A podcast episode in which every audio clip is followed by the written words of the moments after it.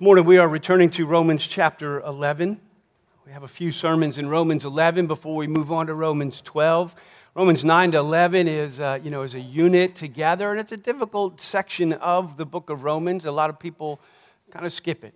You know, we like what goes leads up to it, and we love what comes out of it. But uh, Romans 9 to 11 is challenging.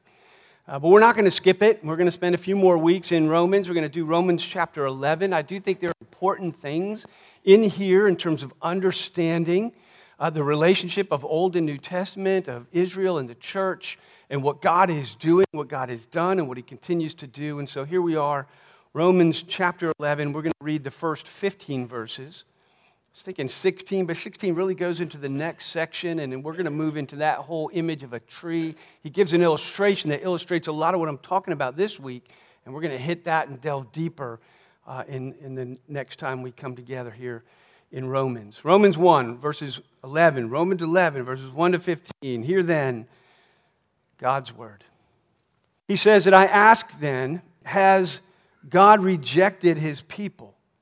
By no means. For I myself am an Israelite. I'm a descendant of Abraham. I'm a member of the tribe of Benjamin. God has not rejected his people whom he foreknew. Do you not know what the scripture says about Elijah? How he appeals to God against Israel. He says, Lord, they've killed your prophets and they've demolished your altars, and I alone am left, and they seek my life. And what is God's reply? He says to him, I have kept for myself 7,000 men who have not bowed the knee to Baal.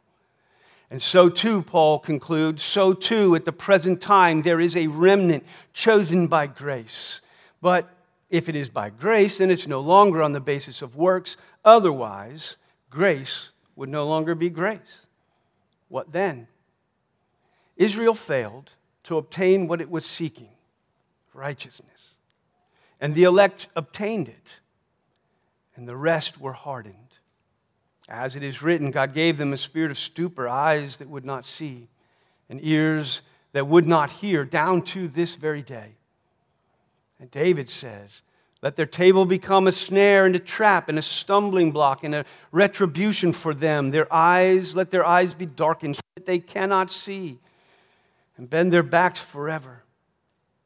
And so I ask, did they stumble in order that they may fall?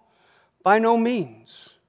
Rather, it is through their, Israel's trespass, that salvation has come to the Gentiles so as to make Israel jealous. Now, if their trespass, Israel's trespass, means riches for the world, and if their failure means riches for the Gentiles, then how much more will their full inclusion or their fullness mean? Now, I'm speaking to you, uh, uh, Gentiles, inasmuch then as I'm an apostle to the Gentiles. And I magnify my ministry to you, Gentiles, in order that somehow to make my fellow Jews jealous and save some of them. For if their rejection means the reconciliation of the world, what will their acceptance mean? But life from the dead, if, we'll end there. We'll leave you hanging on the if, right? Next, next time. The Word of God. Pray with me. Father in heaven, we thank you for your word that is living and true. And here in Romans 11, where things do get difficult to understand where you're going and what this all means and how it fits. And I do pray as we have spent time in 9 to 11 that you would be helping us to understand the relationship between Israel and the church, Jews and Gentiles, and what you are doing in your plans for us, even in this modern world as we think about our relationship. So, Father, open this scripture to us. Help us to see and understand it. Give us eyes to see, ears to hear. And we pray that in the midst of it, we would see your faithfulness, your goodness, your keeping of promises, and that your glorious plans. So we ask and we pray it all in the name of Jesus. Amen. So, the question Paul begins with, he's been running with this question through 9 to 11. I encourage you, if you haven't done it before, to sit down and read 9 to 11 as a unit. Paul's making an argument through the whole thing, and he comes round to the same question again and again. And here in Romans 11, he asks the question again in another way Has God rejected his people? That's the question. If Israel has been cut off through unbelief and the Gentiles are coming to faith and being grafted in, in large numbers? Has God rejected his people, Israel? Has his promises to Israel failed? And it's an important question for Christians because if God has rejected his people and we're his people, right, it can make me a little nervous. Right? If the question is yes, he did, he did, then it would make me nervous if I'm his people and whether he would ultimately reject me. But reject us? Can we trust? The question is, can we trust God's promises? Did he keep his promises? Has the word of God failed? And Paul's answer is emphatic and clear and immediate, isn't it? No. By no means. It's a, it's a Greek idiom, and it means no way. Don't even think it. By no means. Never. No. But then, if he hasn't rejected his people, how are we to understand this? Then, how are we to understand Israel's unbelief right? Because at the time of Jesus, the, very, the vast majority of Jews rejected him, right? And there was some who believed, but then, then the gospel went. They found as they went preaching it throughout, you know, the territories, starting in the synagogues, that the bulk of Jews rejected it. Some believed, but Gentiles started believing. And this was a surprise to even Paul who becomes the apostle to the Gentiles. But the Gentiles started coming in. So the bulk of the Jews are going out, and the a big block of Gentiles are coming in. How are we to understand? How does the Old Testament and what God had been doing for 2,000 years in the, in the Jews in, in Israel relate to the New Testament now, where the coming of the Jewish Messiah? We see this kind of dynamic going on. How do we understand and relate what's going on? That's what Paul is explaining. And here in this moment, and I think for us, it's an important thing to understand the dynamics and the continuity of what God is doing in the Old and New Testaments. What is the relationship between the Old Testament promises and covenants with Israel and the New Testament church created through faith in Messiah? And since chapter 9, Paul's answering this question, explaining it. And remember in chapter 9, he said, part of the answer to this is not all Israel is Israel right? All my sermons are online, including my preaching notes. They're one of the drop down downloads. So you can go back and, and hear all the sermons and pull up my notes if you're looking for quotes and stuff. But we remember back in chapter 9, he said part of his answer to this question is not all Israel is Israel. You've got this ethnic nation of Israel, and some of them know and love God and believe and serve Him, and a lot of them don't. Right? And he gives the example, and we're going to dive into it here in a minute, of the time of Elijah, where that was the case. Most of the people were not worshipers of Yahweh. And so he says, not all Israel is Israel. Just because every, there's this ethnic state, this geopolitical ethnic people, not all uh, Israel is Israel. True Israel, Israel as God defines it, is going to be a Yahweh worshiping people of faith and obedience. And that's Israel. There's an Israel within Israel, a faithful people within this larger ethnic group. Paul offers himself as evidence of this. He says, Is God rejecting his people? He says, No, I'm an Israelite. If God rejected his people, he would have rejected me. If he's rejecting Jews, he's rejecting Israel, and they don't count anymore or something. Is it, you know, that if that's what you think, he says, No, I'm an Israelite, silly. if he rejected his people, he would have rejected me, but he hasn't. Um, I am one of them. In fact, thousands of Jews have believed. The entire New Testament church, if you read the book of Acts, you know, on the day of Pentecost, 3,000 Jews believed. And then we see there are other great times, and it says, as we read in Koinonia, that they were meeting day by day, and God was adding to their number daily those who were believing. All a harvest among the Jews all Israelites coming to faith in their Messiah. The foundation of the New Testament church was Jewish this, this massive movement in Acts chapter 1 through like 8 is all the establishment of, the, of, of God bringing what he's going to tell us here in a moment is a remnant of Jews as the foundation of his New Testament people. And Paul says, I'm one of them, and there are thousands of them, there's a remnant. And so in verse 2 and following, he shows that the, the, the rejection of Israel is only partial. That yes, many Jews haven't believed, but many have. And he hasn't rejected them. In fact, it is in this remnant that all of his covenant promises are fulfilled. He shows it's only partial. He's fulfilled those promises in these people. And so he says he has not rejected he says, the people whom he foreknew. Verse 2 God has not rejected his people whom he foreknew, the remnant of faithful people. Do you not know what the scripture says? And he gives Elijah as this illustration. He says there is a believing remnant among the Jewish people that is the foundation of the New Testament church. And there continues to be converted Jews throughout the history of Christianity.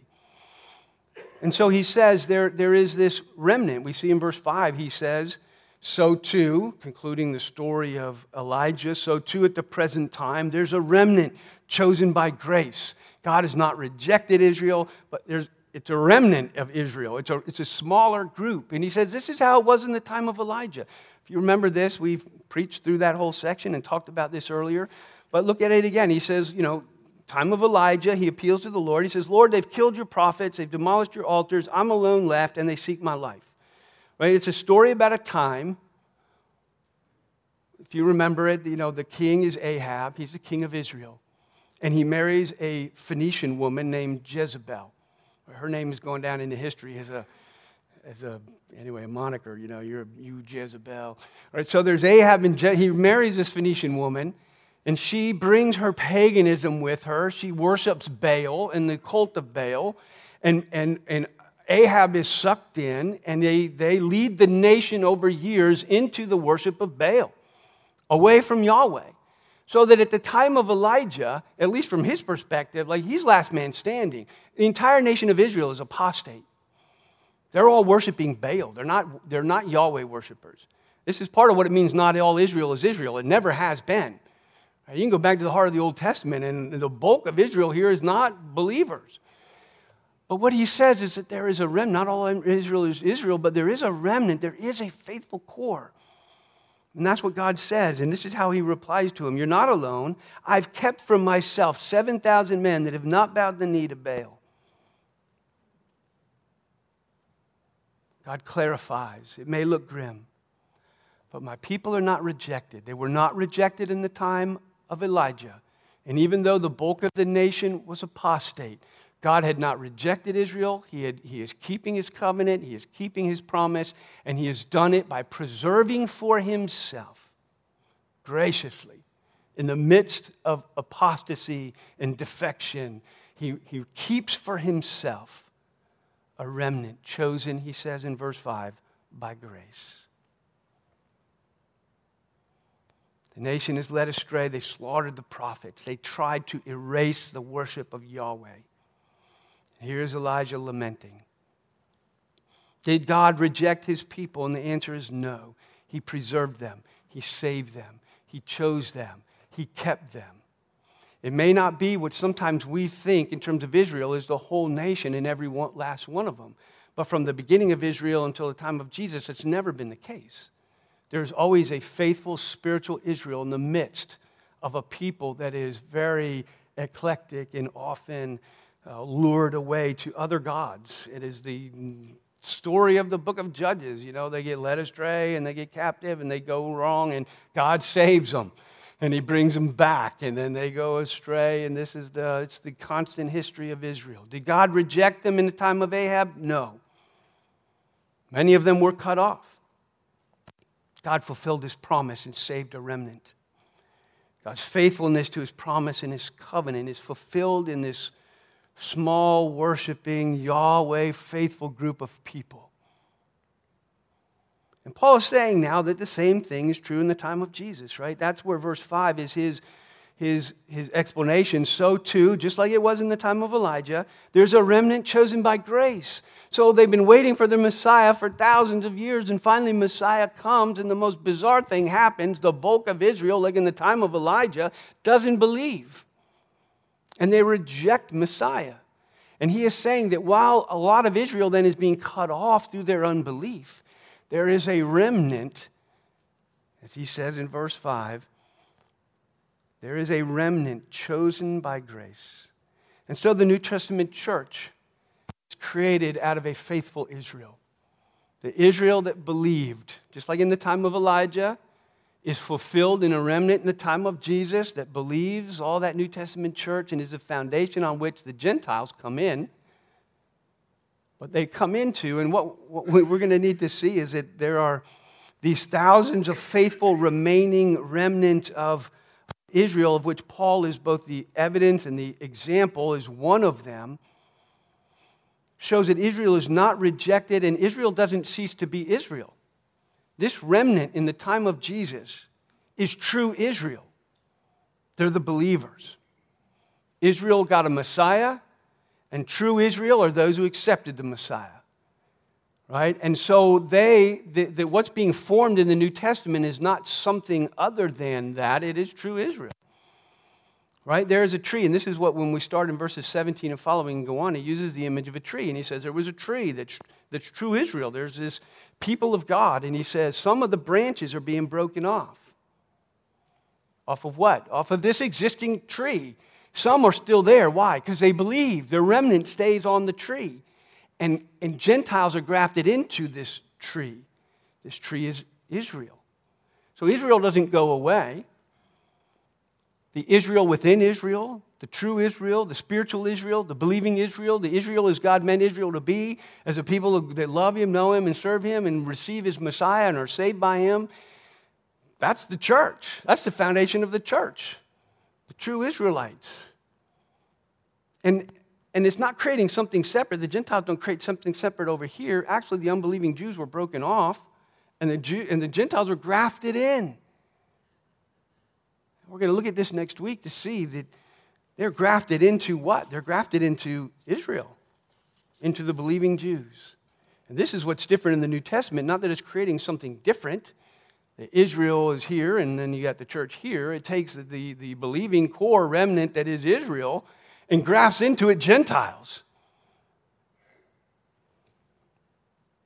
Paul uses this illustration in the next section, and we'll go there and we'll take that to dig deeper in that. But what I want us to see through this as we're walking through that God has a chosen remnant, that God promises are fulfilled in that remnant, and that Gentiles then are included in that remnant, and that ultimately God is faithful to his people. So God's promises are fulfilled in this remnant. That's where in verse 7 he says, What then? Israel failed to obtain, by and large, this large group, what it was seeking. What was it seeking? Is seeking righteousness. And we see this if you go back and read 9 and 10. They sought a righteousness of their own.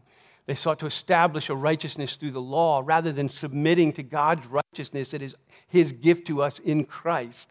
And so they sought their own righteousness and they didn't obtain it because you can't get it through the law. You can only get it in Christ. And so they failed to get what they needed to be saved and to be God's people, which is to be righteous with God. And it's only obtained in Christ. And that's why he says that what then? Israel failed to obtain what they were seeking, but the elect obtained it.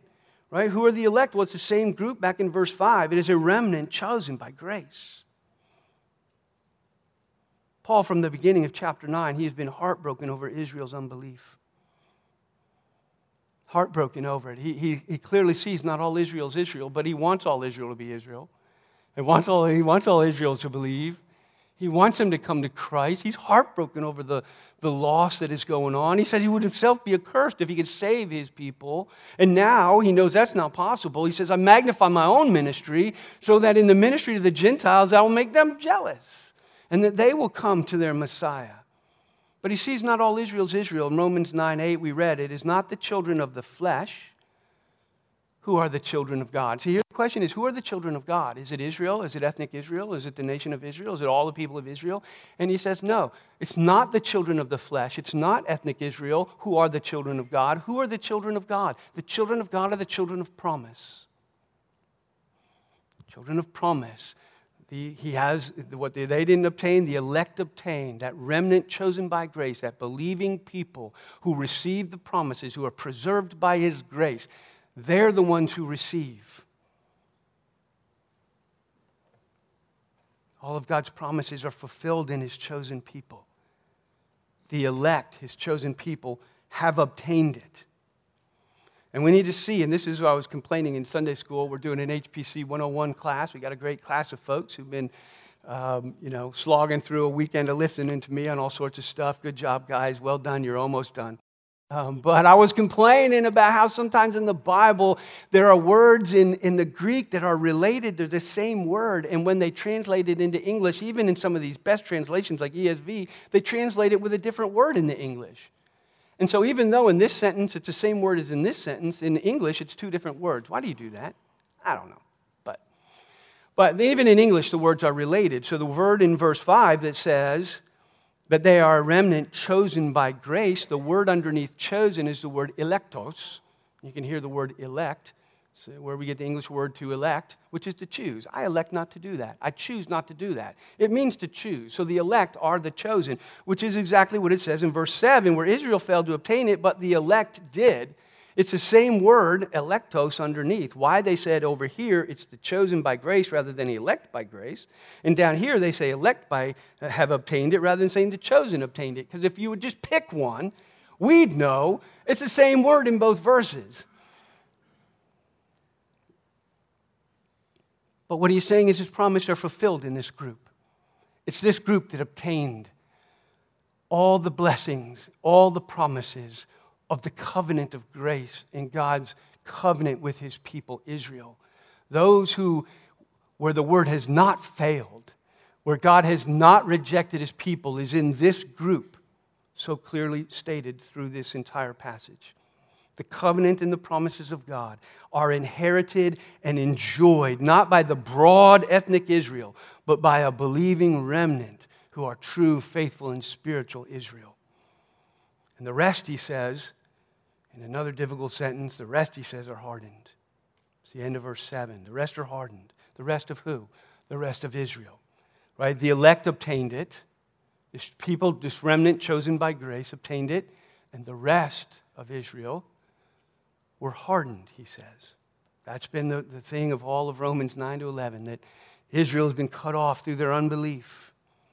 And then he gives these verses from the Old Testament that are a little bit difficult, even the commentators. I, am going to choose not to delve down both for time and for difficulty and just say that you see at the heart of them this idea of blindness. They both have to do with the eyes. He gave them a spirit of stupor, and their eyes would not see, their ears would not hear. And it's still that way down to this very day. Or let them become a table trap and a snare, a stumbling block and a retribution. Why? Because let their eyes be darkened so that they cannot see. And that's the problem with the Jews at the time of Jesus. They could not see that Jesus was the Son of the living God, that he was the Messiah, that he was the King that Jesus sent in the that God sent in the line of David, that he was the one, that he is their Messiah, and they have been blind to it. And that is why you have this division between those who can see the believing remnant and those who cannot, who have been hardened and cut off. But we see at the core a remnant of believing Israel, which is the church in the New Testament. And this is where I'm going to go next week. And I want us to see there are those who think that God has two peoples, the Jews and the Gentiles. And the scripture is so very clear that he has one people and it is always a remnant of believing people. Whether it is in the time of Elijah, then at the time of Jesus, he says, so too it is again. You have a remnant of believing Jews who have received their Messiah. They are the truest of Israel, they're not something else. That is what they were supposed to do. God sent them the Jewish Messiah, and they embraced that Messiah, and they are the truest Jews of all Jews. They are Israel as Israel is meant to be. They are. And that is the foundation of the New Testament church, the believing remnant of the Jews, to which, while some are broken off, to which the Gentiles are grafted and become part of it. And we'll look at this again next week, but I want us to see just here Gentiles, the chosen remnant includes Gentiles. Paul makes this so very clear. God has not rejected his people, Israel. They're still his people, a remnant saved by grace. So he hasn't rejected them, so they still exist. And it's not the broken off ones, it's this group. He's made it clear he's not rejected this people, but this, he's preserved a remnant. And so the unbelief in Israel is not total, there's a remnant. Verse 11, he reveals that Israel's unbelief is not final. So in verse 11, he says, So I ask then, did they stumble? Did Israel, these unbelieving Israelites, did they stumble in order that they may fall forever? Is Israel then this cut off forever? And he says again, By no means. No, never. He says it's not total. A remnant has been saved. But it's not only not total, it's not final.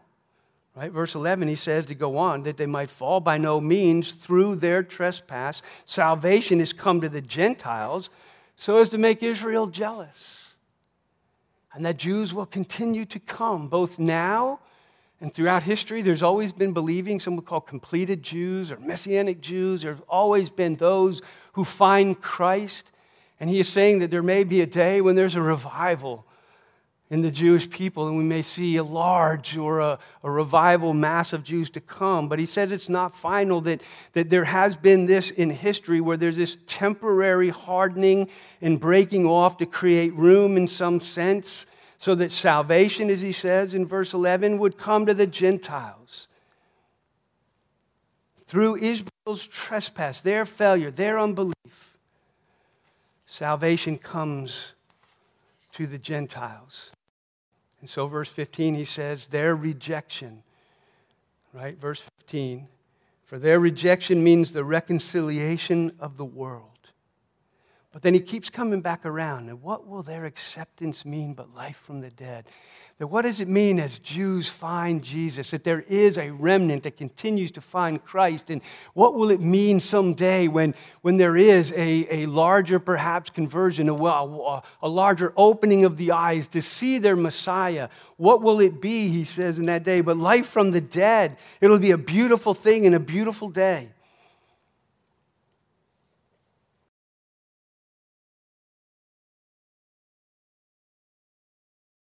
So he magnifies his ministry to the Gentiles because his desire is to, to make them jealous. In verse 14, he says that in, I, I magnify my ministry, he says, in order that somehow to make my fellow Jews jealous and thus to save some.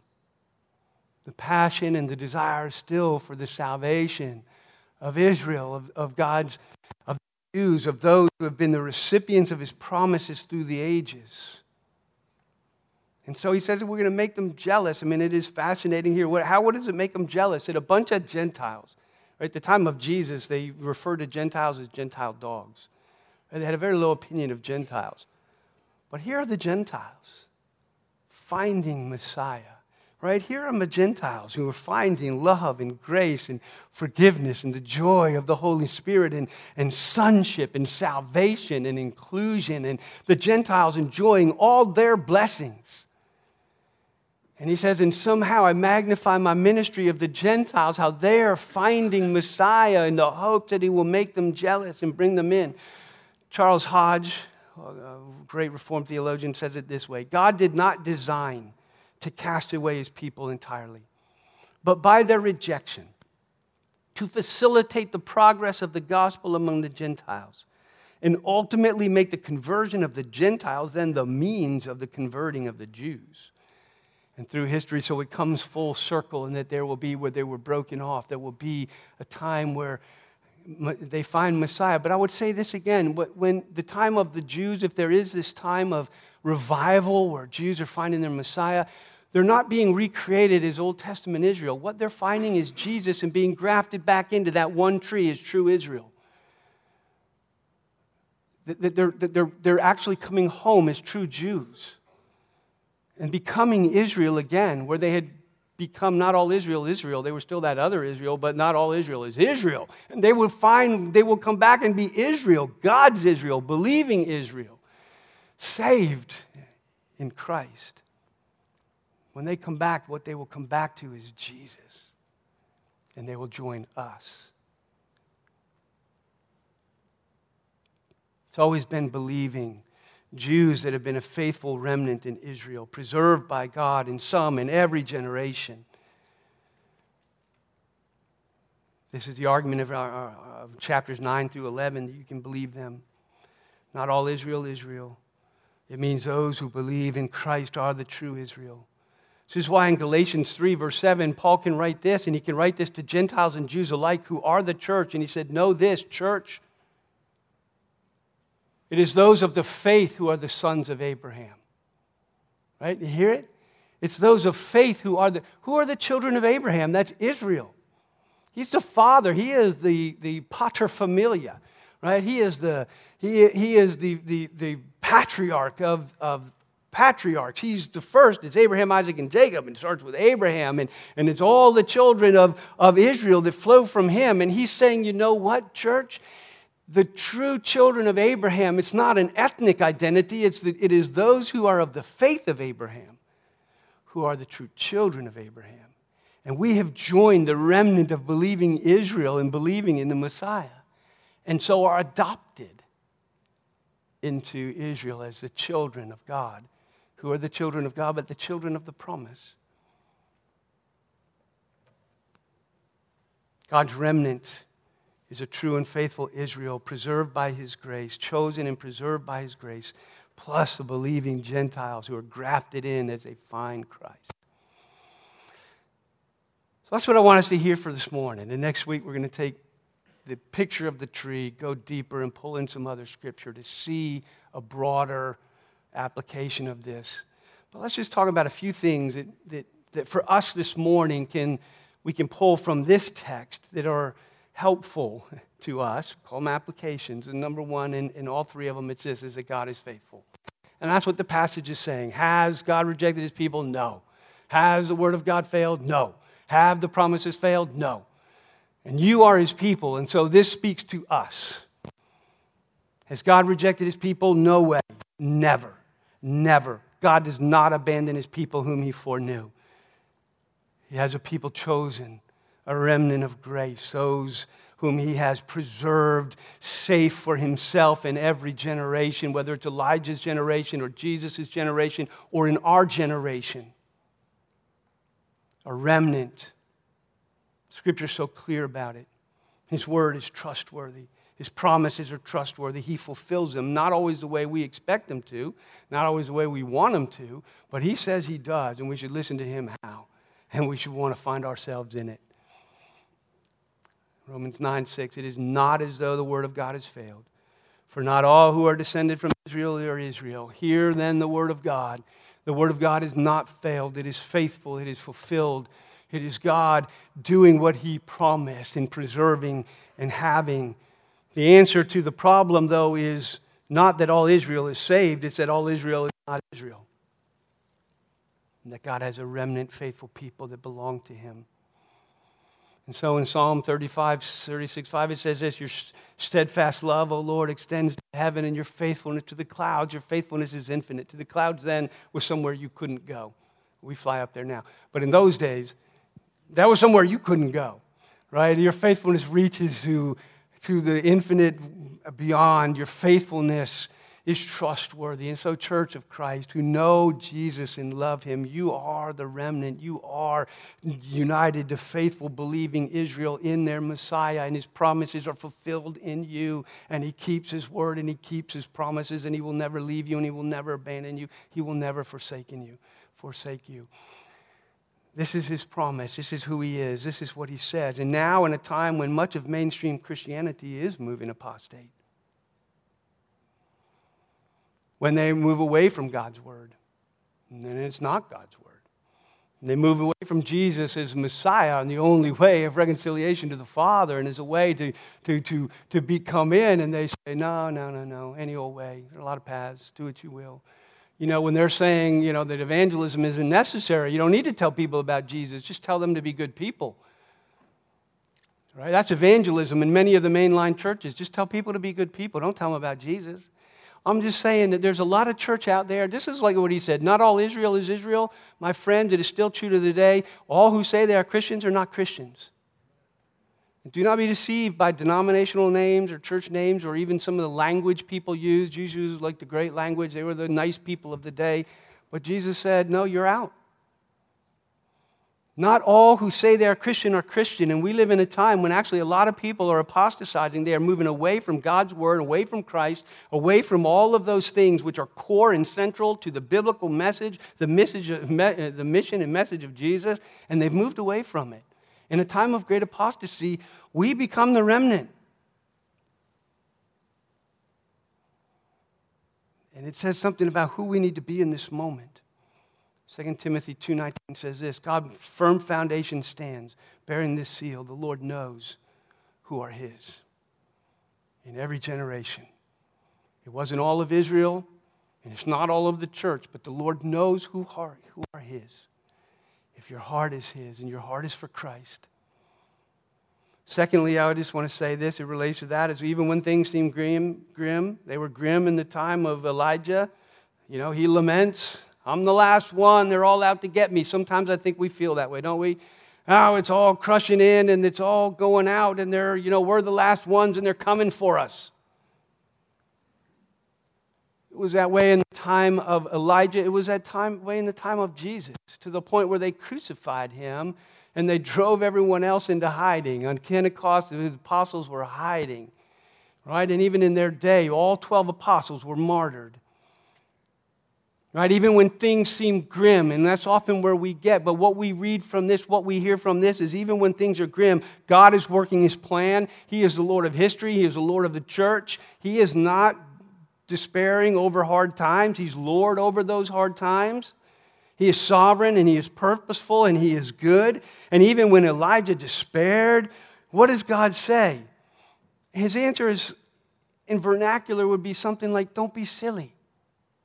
I'm alone and they're coming for me, Lord. Just kill me now because it's over. And God says, Don't be silly. I'm God, and I have a people I have preserved by grace in every generation. As it was in Elijah's time, so it was in Paul's time, and so it is right now, and so it will be to the end of time. So, finally, let me leave you with this as an application to say this. If you and I are able to stand in a time of apostasy, in a time when things are going sideways in America that we thought would always be what we wanted to be and represent our values and, and, and all, if you and I are to stand, when other denominations wholesale are abandoning the gospel, when mainstream culture becomes anti Christian, when the church becomes marginalized. We like being mainstream. We want to be mainstream again, maybe. But I'm just saying, even when we're a marginalized remnant, God's winning. God's purposes stand. And if you and I persevere in the midst of all of that, it will only be by grace. I mean, do you hear that come out in this passage? It is a remnant chosen by grace. When all had seemed apostate, he says, I kept for myself, I preserved for myself a people that are mine. If you and I stand, it will be because of His grace, because He has preserved us and because He has kept us. And so our focus in times like this should not be on the dangers that are out there, but rather it should be on our faith and our standing in Christ and knowing Him and loving Him and believing Him and growing in Him and being faithful to our witness in Him and to be the church, the remnant in the midst of whatever's going on out there. And it's not to say we don't engage in it, but it is to understand that if we stand, it'll only be by grace, not by our strength, not by our works, not by our politics, not by grasping power, not by doing whatever. If the church stands, it's going to be by grace and it's going to be because God kept and preserved us. He says, I have not forsaken, I have not rejected those whom I have foreknown, that I have chosen by grace and have preserved by my power. For in them all of the promises are yes. In them all of the covenant is manifest and kept faithfully. He will, He can preserve His people by grace. And my friends, if we stand, it will not be our strength but it will be His grace. Pray with me. Father, we thank you for your word that is living and true. Oh, would you write it deep in our souls? Let us see you here, the God of history, the Lord of your church, the, the chooser, the foreknower, the chooser, the preserver, the keeper of your people. Faithful in every generation, let us be that remnant, those who cling to Christ with faith, who love and preach your word, who stand in the midst of chaos. Give us eyes to see, take us out of our stupor and let us be a people of grace and faith. For we ask it in Jesus' name. Amen.